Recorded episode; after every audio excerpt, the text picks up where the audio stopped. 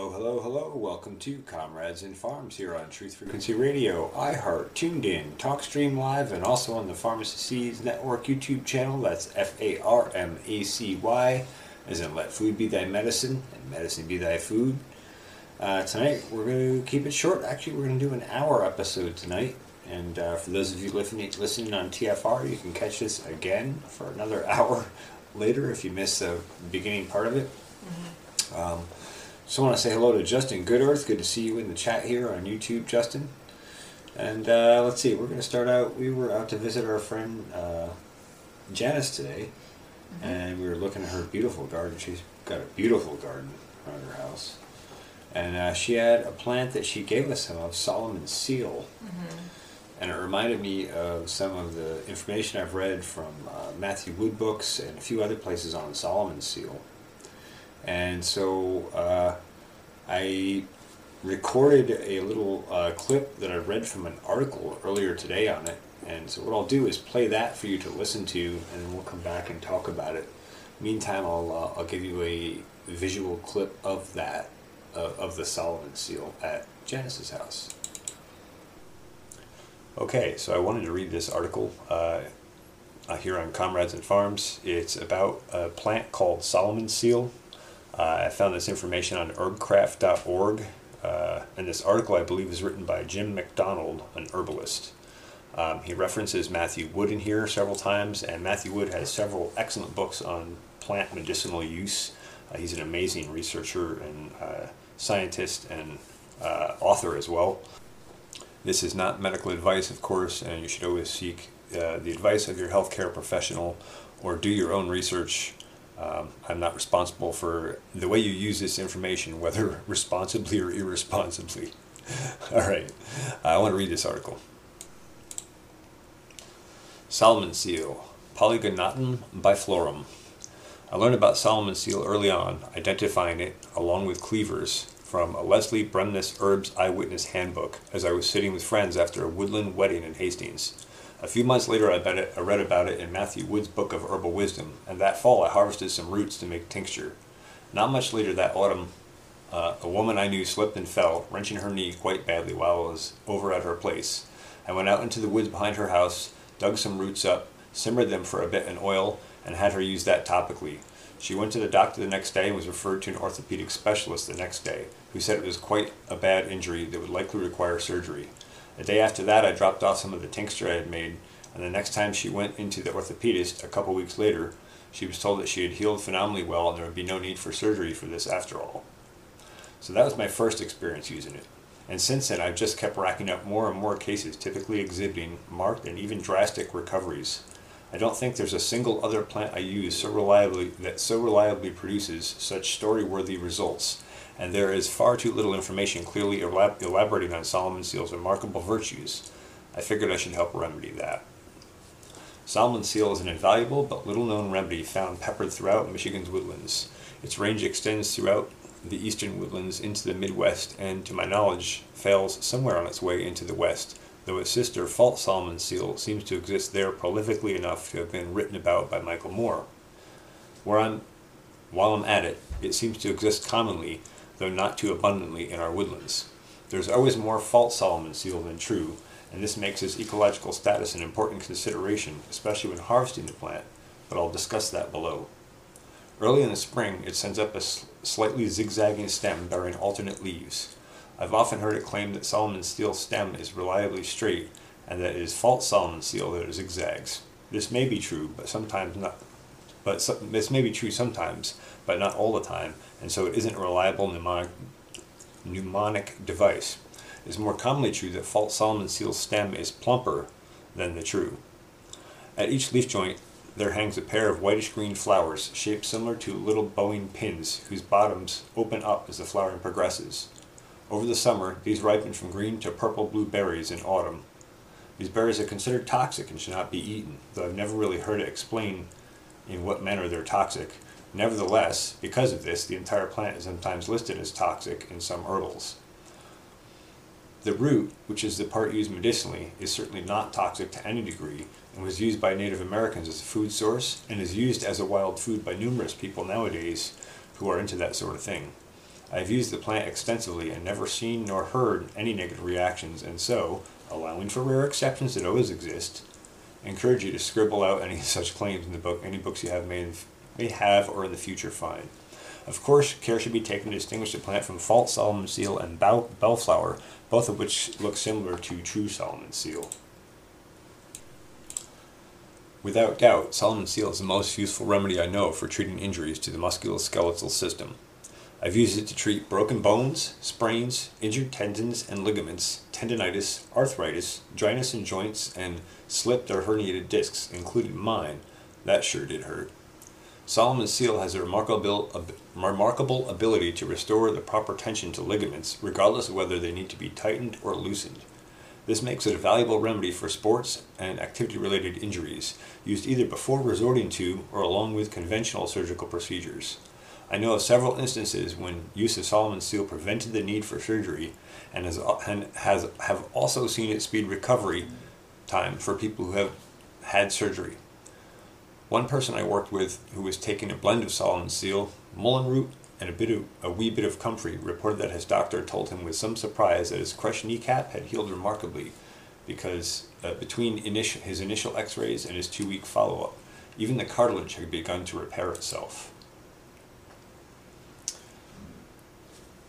When I slipped or herniated my disc, the formula I came up with to address straightening the actual disc itself was 7 parts Solomon's Seal, 5 parts each, or was it 3? I can never quite remember. Mullein root and horsetail, and 1 part golden seal tinctures.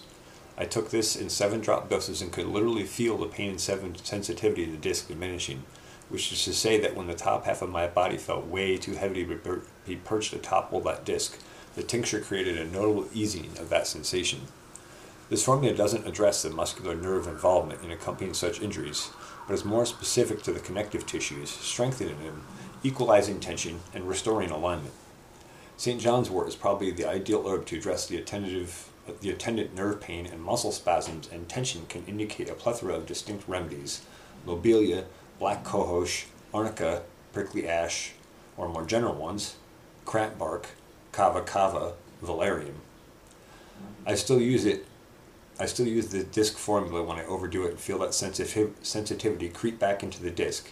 It often takes care of the problem in a few doses. I've had consistent good results with clients using formulas for disc injuries as well. Remarkable stuff. I consider Solomon's Seal an invaluable connective tissue anti-inflammatory. Several people I know swear by Solomon's Seal as their preferred treatment for arthritis, but it is certainly not a universal remedy in this condition. I use it frequently to address tendinitis and repetitive stress injuries. It's much more clearly indicated here. This is also something I've dealt with firsthand.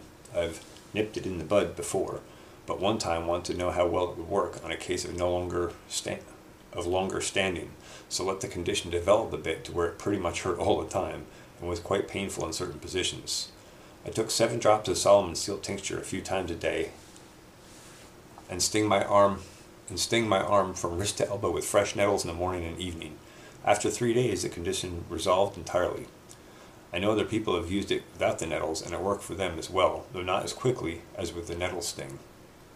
I'm going to pause in this reading for a second just to mention that nettles, when they sting you, they actually release acetylcholine, and if you do some reading up on acetylcholine, you'll see why that's important there. Anyway, interesting use of nettles here.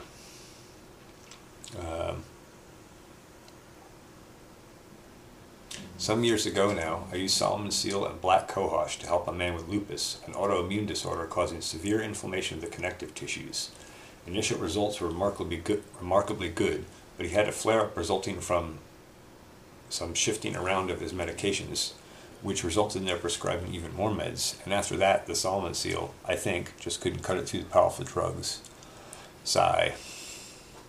I used a similar combination with the addition of St. John's wort for a woman who developed severe muscle weakness as a side effect of statin drugs. She recovered entirely upon using a remedy in 10-drop doses twice daily. On another occasion, I combined it with mullein root and St. John's wort for a man with sciatica-like pains resultant from an inflamed SI joint. Literally 1 5-drop dose improved the condition by 90%. I think the residual 10% was from the injured disc that caused the SI inflammation. It also seems specific where when there is inadequate lubrication of the joint, which can be felt and sometimes even heard, and I've seen it resolve this right quick in a number of occasions. Okay, so I will share the link to this article at the end. I'm not going to read all of it, but I'm skimming through some of the better pieces of it. So on to the next here. Solomon's Seal is perfectly suited as a base upon which to blend formulas, and well-crafted combinations potentiate its effectiveness. St. John's wort is indicated if there is nerve involvement, numbness, tingling, shooting, or searing pains. Mullein root if there is a misalignment involved, either in the way bones are healing together or in cases of spinal curvature and subluxations. Horsetail to aid the healing of bones and cartilage. Black cohosh for dull, achy, inflammation, pain in the muscles, or for whiplash. A teeny tiny bit of golden seal for injured discs, learned as well from Matthew Wood. Arnica for pain from injury. Teasel for muscle injuries and tears. Blue vervain if there's a lot of tension in the nape of the neck and upper shoulders, especially if it results from rigid, self-imposed idealism. Author's words, not mine. Yarrow if there is some bruising, blood stagnation, or conversely bleeding. Lobelia if there are severe muscle spasms from fresh nettle. If there are severe muscle spasms, fresh nettle applied, stung by, externally for tendinitis. And he says, pant, pant, pant. Well, you get the picture. It combines well with just about everything.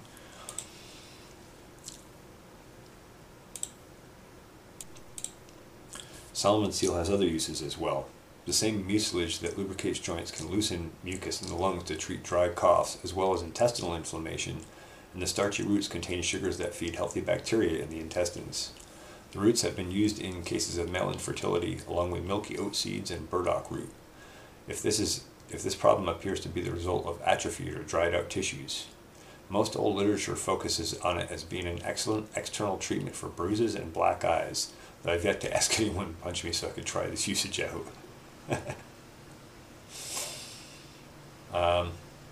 So that's about all I'm going to read from the article for now. I just kind of wanted to introduce this plant.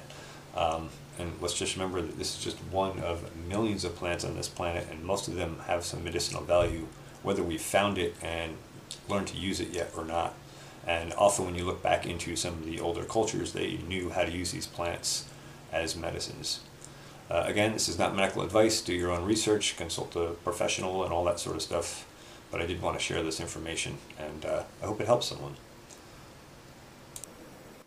Alright, so that was my reading about Solomon's Seal. It's something I had come across before, and it was kind of nice to come back and find that at her place. And interestingly enough, Janice has arthritis, a severe form of it, right? Yeah, correctly. I mean, I don't know how much we should use her name. Well, I'm just giving her first name. I'm not giving any other information about her or where she's at. So. But yeah, she does. She does. She has rheumatoid arthritis and has had that for many years, and constantly struggles with it. I've known that on a daily basis. There are some days where she's kind of just out and has to take time off. Yeah, I know. And she was saying there were nights she couldn't sleep at all from the pain from it. So yeah. I found it really interesting that like someone as into gardening as she is has like found this plant which has the medicine that like she needs, right? And it's like right there. And and she has this thing for her. She loves it, right? Like it's one of her beautiful flowers. And it's funny how I've seen this over and over where people like they'll collect a plant that they love. They have this thing to it, and they don't realize the medicinal value of it, you know.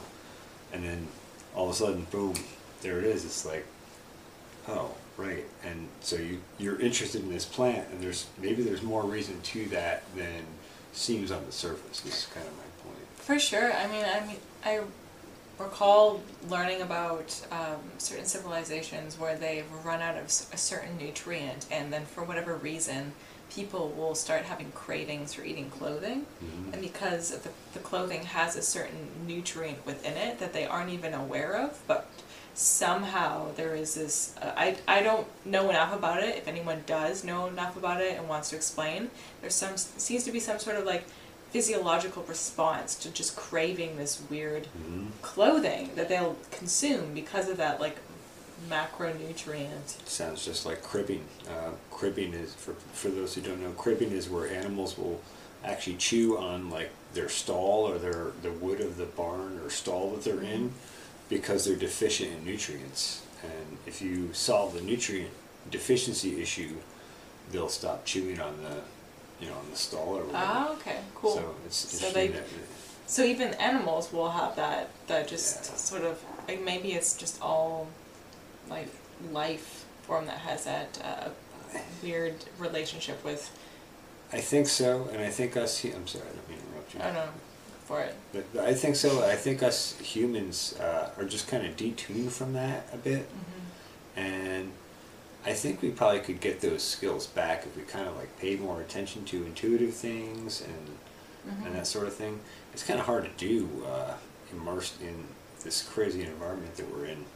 I know you and I have experienced that recently with being here in the place we're at, where we're at, and the interaction with that sort of crazy city sort of environment.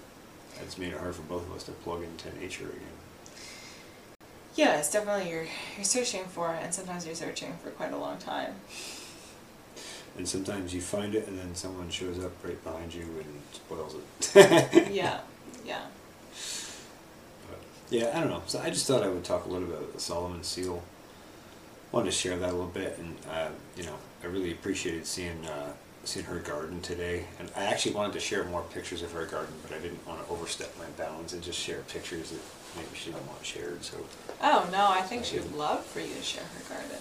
Right, well, maybe I'll find a way to do that. Maybe through MeWe or something like that. I'll share some of those pictures. Yeah, there's a lot of medicinal plants in there that could definitely help a lot of different ailments. There are, and a lot of beautiful flowers, and it's just really nicely laid out. It's got a very calm, peaceful, beautiful layout. She's done a great job with it. So, and Justin Goodearth says he's going to have to watch back and list everything mentioned. We grow and use a few of those plants, but many are new to me. Yeah, I dropped that link further up in the chat, and I'll drop it again here for you, Justin. You can read that article if you want to go back and find that information a little more easily. There were a lot of herbs mentioned in there. I know a couple of those, mullein and golden seal and yarrow. I'm familiar with some of the properties of some of those, but it's interesting to see those paired with the Solomon's Seal. And Solomon's Seal is one I haven't actually tried myself, but I'd like to try that myself and see what effects I get from it. I bet that would help some of my knee joint pain and that kind of stuff too. Sorry to backtrack, but as we were talking about that kind of inherent draw to certain plants, or whether they're like macronutrients in, you know, fabric, it just kind of, I just wanted to bring up the whole chemical component to that, and how a lot of, like I myself, I'm kind of going through a transition here of trying to eat healthier. Even though I wouldn't say that I'm bad, but there's definitely a chemical component to why we crave anything. So if your body needs a certain nutrient, it will crave foods that would have that nutrient, or things that would have the nutrient. Exactly. At the same time, if you're chemically addicted to something that's bad for you, it really is almost like this potion conjured up by businesses, really, like you know, I'll name drop like McDonald's or something, where they have you hooked on a synthetic chemical reaction and become dependent on that sort of serotonin release. So your body feels like it's hungry for that, but it's really just almost like taking a pharmaceutical. It just needs that sort of false boost of whatever serotonin release you have. Well, it hijacks your dopamine center too. Like, you know, it turns that into a dopamine hit. Oh, am I mixing them up? Serotonin and dopamine? Something like that, I don't know. I think serotonin and dopamine are linked. You know, I don't know enough about it to really speak on it, but I think serotonin is released after dopamine, or in part of that process. But yeah, I mean, you know, like not having had McDonald's in like eons. I think I had McDonald's like a year or two ago. I was like, you know what? I was actually in a city that had McDonald's nearby, and where I used to live, there wasn't a McDonald's like down the street. It was like you had to go quite a ways. Yeah. But anyway, I was coming back through and I saw the McDonald's and I was like, man, I haven't had like fries in forever. Some of those fries, I remember their fries being really good. Mm-hmm. And I stopped and I got some fries and they were horrible. And I felt crappy afterward, like I knew I would. Yeah. But it's funny how I had that like craving for it. And then it wasn't even like taste bud satiating. It was just disappointing. I find that a lot of times, but I feel like I'm hijacking this conversation here because, so if we're talking about McDonald's, we actually did have McDonald's recently. We went to get ice cream. Oh, well, yeah. And that's the same thing. That was the only thing. But later that day, yeah. I said to you, you smell like milk. Mm-hmm. And it was weird. Because you said I smelled like yogurt. Yeah, but I could smell the, like, synthetic milk coming out of your pores or something.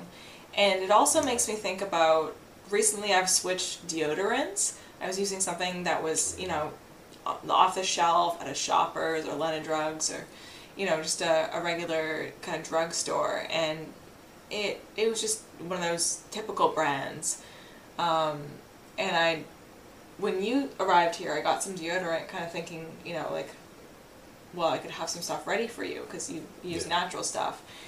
And then I started using it, and I noticed that the smell that comes off of me when I'm sweating now is much more, I don't know, I guess much less pungent. Like it smells like, okay, like, yeah, I sweated a little bit, but it's not bad. Whereas before, the chemicals that I would try and put on me to mask that smelled so bad after a time that you keep putting more on, and I would get like itchy and uncomfortable. So it's really that same sort of like thinking about what are we really putting in our bodies or on top when it's chemical, mm-hmm. or consuming them chemically versus like more of a natural shift of using deodorant that's, you know, not harmful or chemicals. Yeah. I mean, sorry, go ahead. No, it's okay. I'm really looking forward to when we get to our new place, and I think we'll have a well in the new place. Yeah. Because we'll be in a more rural place. I'll be looking forward to seeing how baths and showers feel to you there, as opposed to here where we have the chlorine and ammonia treatment and the water supply. Yeah. And, you know, it'd be interesting to see how you feel comparatively. Do you want to talk about when you saw the reservoir here? Oh man! Wow! I wish we had a picture to share. We could go and take. I'm sure the bodies are still floating in the water. I'm sure they are. Well, they look like bodies. Oh my god! Yeah. So the reservoir here is scummy looking. I don't know how else to say it. It's scummy. It's horrible. What was floating in there? There was like a ball and a bicycle helmet. There were two bicycle helmets very close together, which like gave the impression that like two people had just gone. They were like, let's just jump this, and then they jumped it and then just sank together on a tandem bicycle. I don't really know, but that's one of our reservoirs. I don't know. Okay, so this one is called Summit Hill Park Reservoir. I don't know how much of that water is actually distributed throughout Greater Victoria, but that is god-awful. That it's completely brown, and there's seagulls, like, swimming in it and pooping on it. And there's definitely, like, milk bottles, or milk cartons. Yeah, milk jugs or whatever. Yeah, just floating around in it, and, like, the whole people on a dead tandem bicycle thing. It was very strange to see that, for sure, for sure.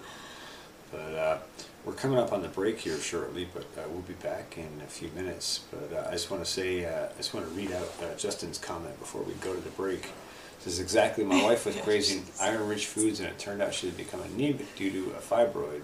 She had it removed and regained energy and lost weight. Now we pay more attention to cravings. Yeah. Got to listen to your body, for sure. Shoes with feet still in them. Nice, Justin. Yes. Nice. All right, well, we shall return from the break shortly. Thanks for watching the Pharmacy's Network here on Truth Frequency Radio, iHeart, Tuned In, TalkStream Live, and also the Pharmacy's Network.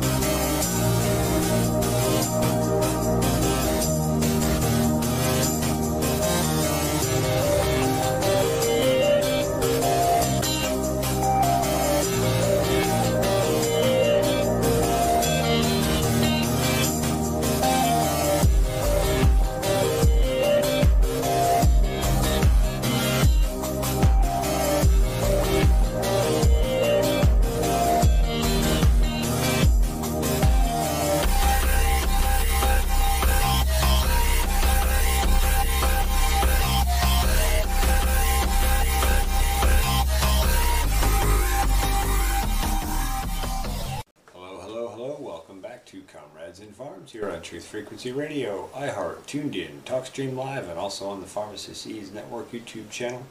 Before the break, Justin was just saying that his wife had an issue with craving iron-rich foods, and it turned out she had become anemic due to a fibroid. She had it removed and regained energy and lost weight. Now we pay more attention to cravings. So there you go. There's another example of our ability to recognize that we have deficiencies, even if we don't like consciously recognize them. Yeah. And I think that's important. I think we really have to pay. I mean, people ask me all the time all kinds of questions about health and nutrition and stuff. And one of the things I always go back to is pay attention to your body. Listen to what it's saying to you. You know, if you have aches and pains, those are indicators for something's wrong. Look into it yourself. Mm-hmm. Same with cravings for food. You know, I don't know. It's just, it's like, it seems almost counterintuitive, but it's intuition. That's there for a reason, right? Like, mm-hmm. We have those pieces for all this time and evolution to help guide us to get to the right food and nutrition and movement or whatever it is that we need. Well, you have to look at like animals as well, because we are still animals. The instinct of being driven to eat certain foods over others, it's almost in your genetic makeup to want to go towards something, and how that wisdom amongst animals who we perceive to not even communicate with one another in a way that we can understand, pass down that wisdom to avoid certain plants. I almost wonder if there's kind of like a physiological imprint that stays with the species over time as it evolves. Well, it's interesting you mention that, because like 30% of our RNA interacts directly with the food that we eat. And, you know, if you know anything about DNA and RNA, RNA is like basically what DNA is replicated through. So basically that's being encoded back into our DNA over mm-hmm. time. And so whatever our ancestors were eating is affecting us today, right? Mm-hmm. So it's interesting to think about it from that perspective. And I guess that's why a lot of different races have different, their bodies, some races have a hard time processing. Yeah, exactly. Or, yeah, different allergies and that sort of stuff. Exactly, yeah. Like, just because their culture isn't as used to it. Like, Europeans are so used to bread and milk for God knows how many years. Eons. Yeah. Eons. So, like, I've been told I've had a problem, but only from, like, really scammy, weird pseudoscientists, because I don't think I have a problem with any of those types of foods, but you seem to handle them just fine. Yeah, but I think like for the most part Europeans, yeah, they're just so used to that. Whereas like you know, a lot of like the South American cultures may not be as used to. Yeah, cheeses and those sort of things. They're more into the grains and fresh herbs and peppers and that kind of stuff. Mm-hmm. Peter of Barbaria says, being totally off-grid and rural, all my water is rain harvested. The question of showers so much better than town or bore water. Oh yeah, nice. That rainwater is top quality. That's like some of the cleanest, purest water you can get. Mm-hmm. It's interesting, we've been exploring some of the Gulf Islands here, and some of those islands, that seems to be the primary water source. Like yeah, most of the houses we went past had big tanks next to them. It's funny because you see them in the Gulf Islands, but I don't know about where we are now, but I know when I was living in Vancouver, there was a bylaw that you weren't allowed to collect it unless it's for your plants, but you couldn't drink it, you couldn't shower with it, which is really weird. Yeah. Why would are you going to come like enforce that? Right? Right? Are you drinking sneak into my shower while I'm taking a rainwater shower? Like, yeah, you have your mouth open under the raining sky. Right. Someone comes, runs at you and smacks you in the face with an umbrella. With a baton. And right? Yeah. You're going to stop me. Okay. Well, it's funny because... No, I'm drinking the rainwater. I remember seeing laws passed like that in Colorado, I think it was, a couple of years back, and I was really surprised to see, I was like, wow, really, you're going to make rainwater harvest illegal? And I think there, they weren't even just doing it for water and showers, they just said, you know, you can't collect rainwater. It's like, yeah, okay, I bought property, I'm paying taxes on it, like, it's private land, but you're going to tell me I can't collect the rainwater that falls on it? What's the next commodity you're going to make? That's ridiculous. You know?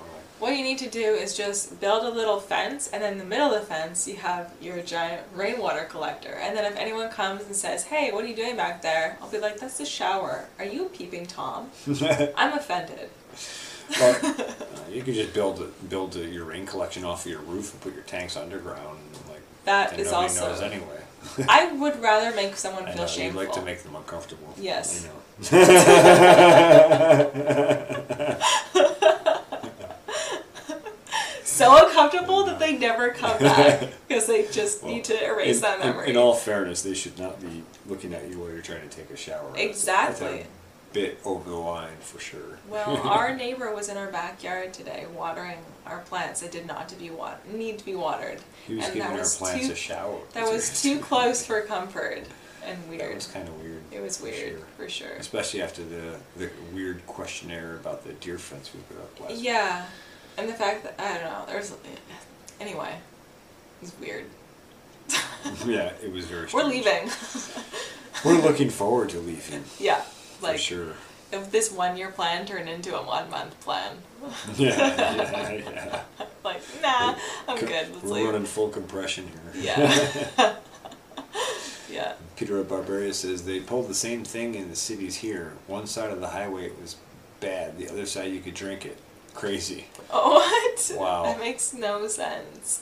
It's funny because I actually watched the entire 72-hour permaculture course from Jeff Lawton and I can't remember the other guy's name at the moment off the top of my head, but they talked about rainwater harvest there, and they actually talked about the algae being a good thing in the rainwater tanks because the algae actually consume all the toxins and take up all the bacteria. So that's interesting. Yeah, I thought that there was someone in, I don't know if it was in Vancouver and UBC, I'm not making that up, but someone had devised a type of algae that actually consumes plastic out of water to get rid of some of the insane pollution in the ocean. Consumes plastic? Yeah, it eats plastic. Wow, now does that algae, that must survive in salt water, I guess, if you're going to do it in the ocean. Yeah. Right? That's very interesting. Yeah, anyway. Justin says, they say that here in Oregon, but it's only enforced in the blue cities. Oh, yeah. You mean what's left of the blue cities?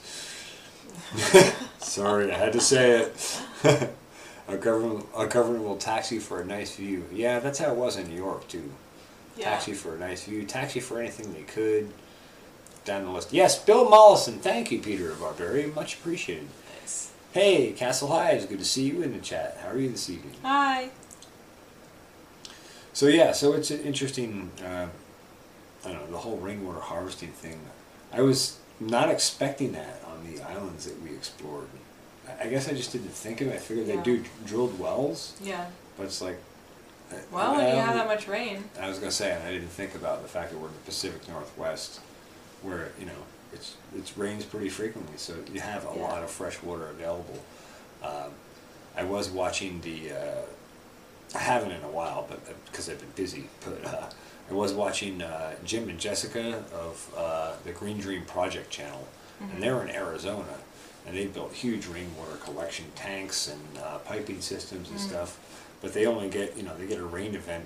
I think they get like heavy thunderstorms in July, and the rest of the year it's like they're lucky if they get a shot of rain. Oh my God! So that's a whole different scenario from here. We at least get a week worth of rain per month. Yeah, I'd say. I think so, because and especially like Vancouver in the summer can get pretty dry, but Victoria's so all over the place with water. We got ocean all around us too, so. Yeah, like one day it'll be like sunny, and then just the other day we're going up island and like just downpour. Boom! It hit us. And then it's like, no, I'm done. Nah. And then maybe later it'll downpour again, and it's so all over the place. So like, I feel like we never really have had a drought. Yeah, yeah, it's pretty. Oh, REM, you attracted that, but yeah, spirulina is algae, and it's a superfood. The message is retracted, but I did see that. Oh yeah, spirulina is a good one. That's very high nutrient. That's really good stuff, actually. Yeah. There's another one too. I can't remember off the top of my head now. I'm a little, I don't know. Tired. Tired. Yeah, I'm tired. I'm worn out. The city wears me out. Yeah. And Peter of Barbaria says, I was at that course, last one Bill ever did. Great and funny man. Oh, awesome. Did you hear the whale story, Peter? That was an interesting story. Justin Goodearth says, love that channel. And Rotman's in here. Hey, Rotman. Good to see you as well. Good day. I'm in on tank water. I was getting down to half. Now I just had 2 solid days of rain, so that's good. Nice. Awesome. Awesome. Awesome.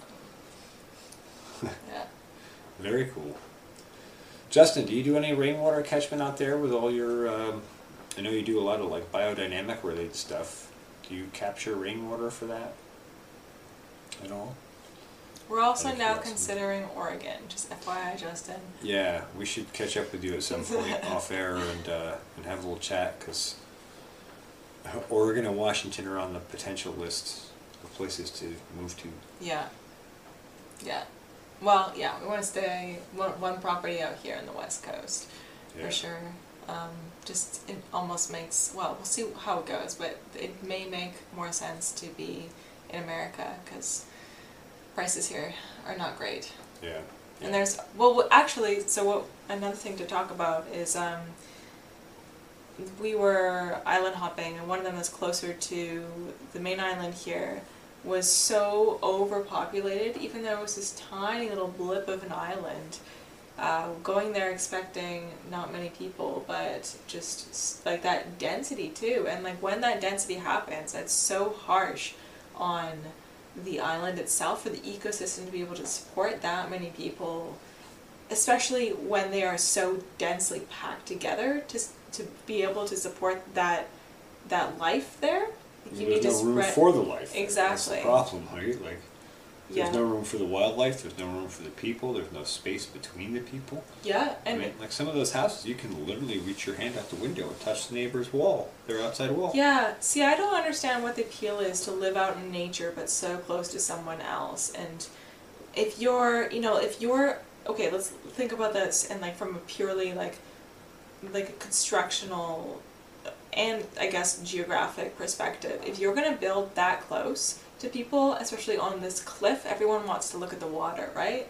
They're scraping all of that soil and those trees off of that cliff, which make it very susceptible to runoff and erosion over time. Right. And with like the winds and the waves hitting that, you're already in a vulnerable position with a natural. And now you're going to go beat the crap out of the ecosystem that would keep that in place a little better. Which is why you see houses tumbling into the water because of landslides. Because everyone's got to be on the ocean front right next to each other. You totally desecrate like the entire ecosystem there that keeps that sediment on the rock. No, we got to build it. Well, no. Okay, fine, but you're going to be on the drink. Go ahead and put yourself in the drink, I guess. Yeah. Like, it's what we say to people who aren't thinking through the natural side of things at all. Like, there's no... Yeah. There seemed to be a way to get through to them, right? And the developers are all, oh yeah, no, it's fine, it's fine. Oh, we'll do anything you want as long as you get us that paycheck. Yeah. And that's... Five-story mansion? Go for it. No right problem. On cliffside? High-wise? Let's do it. Yeah. It's kind of crazy. Yeah, for sure. The Rotman says he takes spirulina and the dogs love it too. Awesome. I like spirulina. I haven't had that in a long time, but I would love to put that in stuff. I like it too. Justin Goodearth says, yes, we do collect rainwater. We need more smart voters here. Come on. We'll have to catch up on Skype one of these nights, Justin. Yeah. You too, Rotman. Do you prospect down there, sis? Okay, well, now I'm just reading chat. But nice. Yeah, it's interesting how much we impact the ecosystems that we live on and then complain when they fail on us because we've damaged them, right? Like, yeah. Oh, Grow the Farm Up just came in. Hey, Brad. Good to see you in here. Finally caught alive, huh? On the tractor planting. Very nice. Very nice. What are you putting in? Yeah, it's I feel like there's always that kind of activism against development where people really... There should be more of an understanding of what the natural ecosystem requires to live in a symbiotic relationship with people and the geography, but there really isn't. There's just this idea, blast it away, make some flat space, throw down foundation, and over time we can see that's led to a lot of different things, like not only the degradation, but with the type of fragmentation too, in the ecosystem. Disruption between the connections between all those pieces. Exactly. When it is smaller pieces that are more scattered, that's better because you leave these much larger corridors for wildlife to be able to access their food, and that contributes to the overall space that they're able to harvest their foods from or hunt or whatever it is that they're doing, foraging. But when you have these pieces, like say 3 houses together, you take way more away from that natural area and fragments it in ways that's not like of any sort of use for most animals at that point, instead of having just kind of like a little barren zone here, there, you know? It's all about pattern. It's not natural either way, either, you know, from a natural perspective, like animals, like, you know, oh, there's a raccoon family over there. I'm a coon. I'm going to go over here and make some space between me and them. Whereas exactly. Like, us humans, we're like, not all of us, but some of us are doing this, like, you know, like boom, boom, boom, boom, boom, boom, boom, right on top of each other. It's exactly. Like, it just doesn't make any sense. No, it doesn't at all. Hi, Olin. Hey, Olin. Good to see you. Thanks for coming in. Appreciate it. Brad says he's planting seed corn tonight, trying to outrun a thunderstorm. You know, same old. Been here a while, so I figured why not come learn. Been missing your stream knowledge. Yeah, thanks, Brad. Yeah, so that, I mean, like, what other animal in nature... So, like, just imagine this scenario. You're a bird, and you find a tree, and you build a nest, and you're like, okay, I'm going to throw my eggs down in this nest and sit on them and wait for them to hatch. And then, of all the trees around you, there's a bird that comes and sits right next to your nest, and... When you go out and forage for your little ones, it's right there beside you foraging too. That's like the human mentality. I don't know how we miss the mark on that so badly here, where the rule of the bus still applies. Get as far away from anyone else there as you possibly can applies to living and life and giving people the space that they need to exist. What bird does that? They don't, because that goes against the grain. That does not give them any benefit or advantage in survival. In fact, it impedes their rates of survival doing something like that. It's dumb. Birds know that. Humans? There's a lot of humans that don't get that. How many times have we like gone out on the beach here and like just to go out and sit on the beach and like somebody will like walk up and sit like 10 feet from us. Like and there's like no one else around us, but they have to sit right next to us. Like you need to stop the rule of the bus. My God. You should explain rule of the bus. Rule of the bus. We don't live in urban environments. Okay. Rule of the bus is a thing that most city dwellers know. You get on a bus, you see someone in seat A over there, you sit as far away from them as possible, and then any other person who comes onto the bus does the same thing, so you have this equally dispersed scattering of people instead of a bunch of weirdos sitting next to each other and a bunch of empty space. If you're ever on a bus and someone sits next to you when there's space for them not to, get up and leave. Just leave. Heads up, it's a creeper. And I really need to, I need to put this picture in with our stream. I have an amazing creeper who was staring at me on the bus. Just, there are no words to explain this photo, but I have this photo, and we will put it into a stream eventually, because it's amazing. And then you'll understand why the rule of the bus exists. Yeah, it's basically the same rule that we use in public bathrooms as guys, like the rule of the urinal. Yes. You go as far away as you can, right? Like, yeah.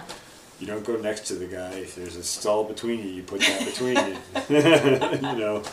Yeah. And it's funny how, like, that most people seem to get that, or most guys in my experience in public bathrooms get that. Yeah.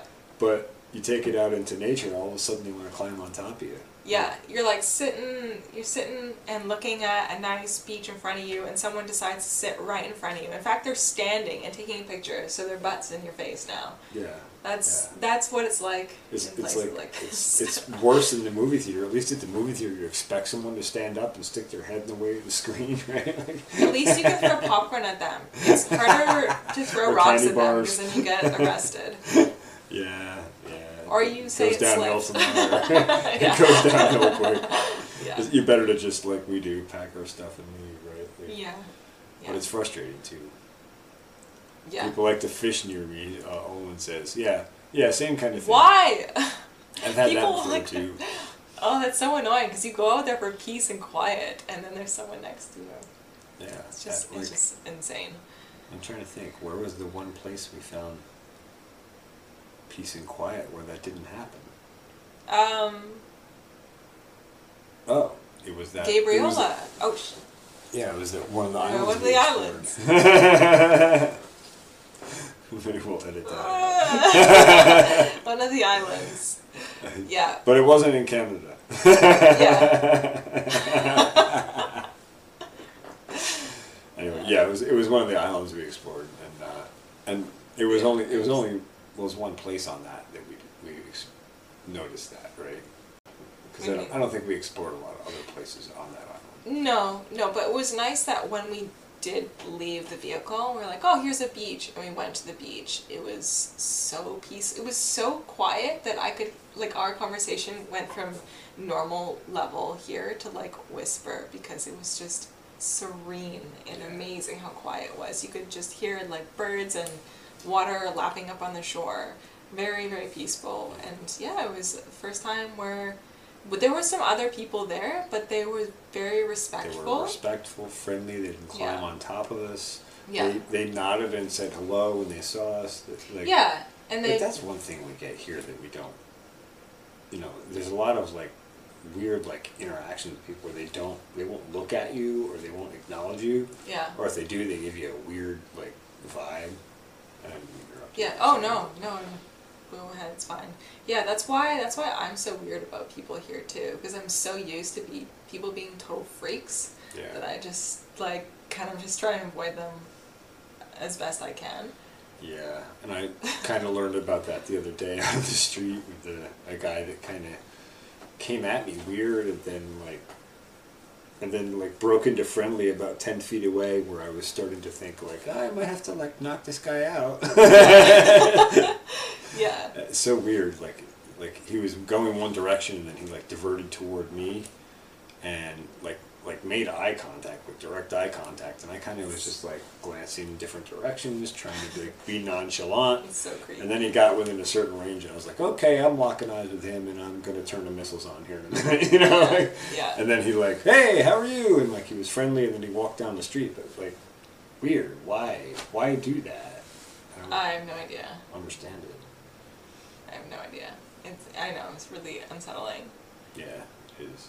Oh, Robinson, are you in Victoria? You're talking about Victoria, Australia. He's talking about Victoria, Australia. Yeah. We're in Victoria, British Columbia, Canada. Yeah. We're not for long. Other side of the planet, basically, huh? Yeah.